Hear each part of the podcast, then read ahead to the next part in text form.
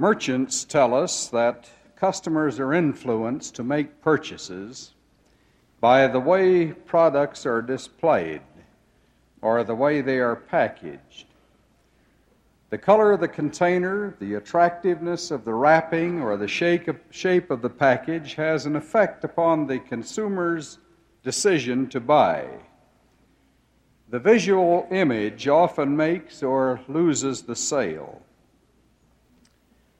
A dish of ice cream is enjoyed by nearly everyone, but it is often improved by ribbons of chocolate cascading down the sides, a fluff, fluff of whipped cream around the base, a sprinkling of chopped nuts, and a cherry on top. Eyes open wider and lips smack with each addition that's made. The same principles apply to the teaching of lessons. Good visual aids and instructional materials increase the interest and, the, and assist in the learning processes.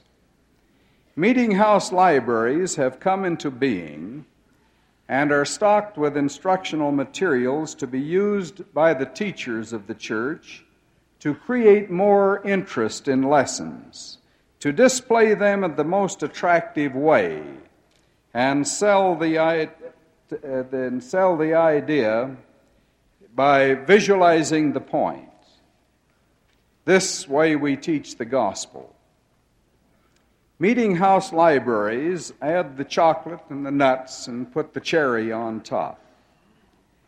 The teaching may be excellent, but the materials from the library make it better. Abstract ideas may be difficult to understand, but when principles can be visually demonstrated to the students, they comprehend more readily. A discussion of the travels of Paul through the old part of the world is interesting. Yet often names such as Cyprus, Galatia, Macedonia, Ephesus, or Thessalonica are unlocated places in our minds. Picture a teacher with a group of enthusiastic students around a large colored map. As the story is being told, they place pins at the points in Paul's travels, then stretch different colored yarns from pin to pin to show the different missionary travels and his last journey to Rome. Now the lessons become fascinating. A picture is worth a thousand words. Advertisers know this, merchants know this, but no one knows it better than the teacher who is anxious about his or her students. The Lord has been explicit in our day about the responsibility of the bearers of the priesthood to teach the gospel. The church was less than one year old when the Lord gave a revelation through the prophet Joseph Smith at Kirtland, in which teaching was mentioned in these words. And again, the elders, priests, and teachers of this church shall teach the principles of my gospel, which are in the Bible and the Book of Mormon, in the which is the fullness of the gospel and they shall observe the covenants and the church articles to do them. And these shall be their teachings, as they shall be directed by the Spirit. Thumbing through the Doctrine and Covenants to the 88th section, we find this statement of the Lord And as all have not faith, seek ye diligently and teach one another words of wisdom Yea, seek ye out of the best books words of wisdom. Seek learning, even by study, and also by faith. After this injunction to teach one another, to seek wisdom out of the best books, and to seek learning, the Lord gave further instructions and suggested in a very few words that programs be established to carry out these responsibilities. This is how he said it should be done. organize yourselves, prepare every needful thing. If we are to teach one another, if we are to seek wisdom and learning by study and by faith, we must organize and prepare every needful thing. These words form the basis upon which the idea of the Meeting House Library is conceived to prepare every needful thing to do more effective teaching. From the scriptures I have just read, and from the many others that might be cited, several things are made abundantly clear. One, every bearer of the priesthood within his sphere of influence and responsibility is to teach the gospel through precept and example. That is, he should be teaching by the example of living the gospel also by words, learning experiences, and, in, and instructional materials. Two, every bearer of the priesthood is to prepare himself to be an effective teacher by study, prayer, and faith. Three, every bearer of the priesthood should seek the direction of the Spirit to guide him in his own life and to inspire him in his teaching efforts. Four, every bearer of the priesthood has a sacred stewardship in the kingdom of God. Our time, our talents, our property, our priesthood callings are part of this stewardship.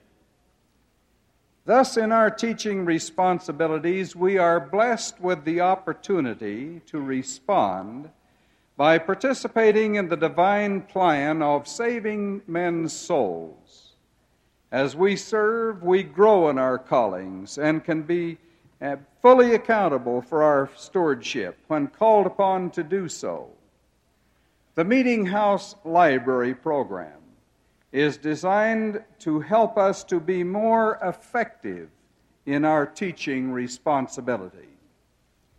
The Church Library Coordinating Committee was organized in 1968 under the direction of the First Presidency and has been given the responsibility of coordinating the methods and procedures to be followed in all library functions of the church.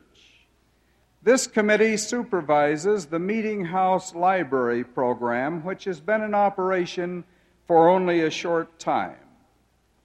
Details of the program were carried to all areas of the church during the first half of last year. A number of publications have been issued uh, concerning the establishment and the operation of the program. They include Meeting House Library Bulletins, the Meeting House Library Handbook, and the Meeting House Library Technical Manual. Let me review briefly the essential instructions, supervision, and features of the program. First, the First Presidency established the policy that there would be one meeting house library in each meeting house of the church. Regardless of the number of wards or branches meeting in the building, one library would serve all of them. Plans and specifications for such a facility may be secured from the church building department. There are five alternate plans which make it possible to have a meeting house library in each type of church building. Two, the program as it relates to the stake is to be supervised by the stake president through a stake director of libraries. Three, the meeting house library is to be supervised by a meeting house librarian. Associate librarians are called where more than one ward or branch uses the building. Library assistants to help individual organizations may be called as members of the library staff.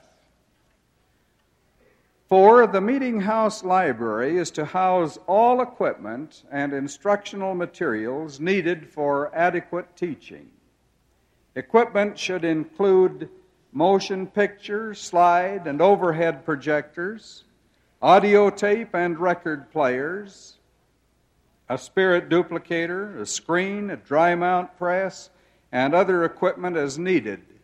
Instructional materials are to include books, magazines, manuals, handbooks, mu- music, printed articles, pictures, charts, maps, slides, film strips, overhead transparencies, motion picture films, and other types of teaching materials that would be used by teachers. The Meeting House Library program is now a permanent program of the church to assist in better teaching of gospel principles.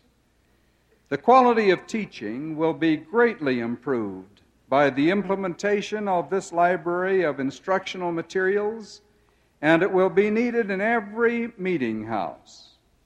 The statistics presented yesterday to the meeting of the regional representatives of the regional representatives of the 12 indicate that 72% of our meeting houses now have such libraries.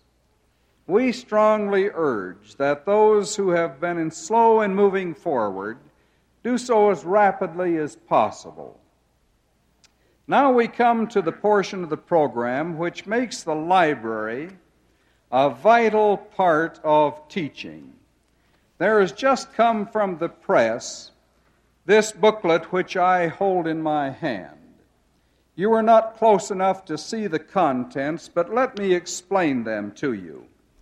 This is known as the Instructional Materials Catalog. In this publication are miniature illustrations of all the pictures relating to topics now being taught in all the classes of the priesthood and auxiliary organizations, together with all those that will be taught during the coming year. All picture packets for lessons for the year 1972 73 are to be eliminated, and it will be necessary for materials normally supplied through packets to be ordered, filed, and circulated by and through the Meeting House Library for use in classes. In this catalog, each of the pictures has been given an identification number. They will be ordered from the General Church Distribution Center by this number, and they will be filed in the library by this number. Lesson manuals will make reference in each lesson to the materials to be used by this standard number. The catalog will be available to the libraries and to all teachers. The writers of lessons will have this standard reference work available while preparing future lessons so that they can prescribe materials which will be in the library. The visual aids will be referred to in the lesson manuals by the library number. The instructional materials catalog is in loose, uh, in loose leaf form, so it can be expanded to include additional um, uh, uh, additions and additional pictures and materials for future lessons. Many other types of materials will be added also, such as overhead transparencies, uh, motion picture film, film strips, slides, tapes, and other media. This is an exciting program, one which will give teachers the much needed helps to make their teaching effective. The well organized, adequately stocked, and completely staffed library will become the nerve center of the ward or branch for more excellence in teaching. You can now see why it is important to move forward in every meeting house to prepare every needful thing.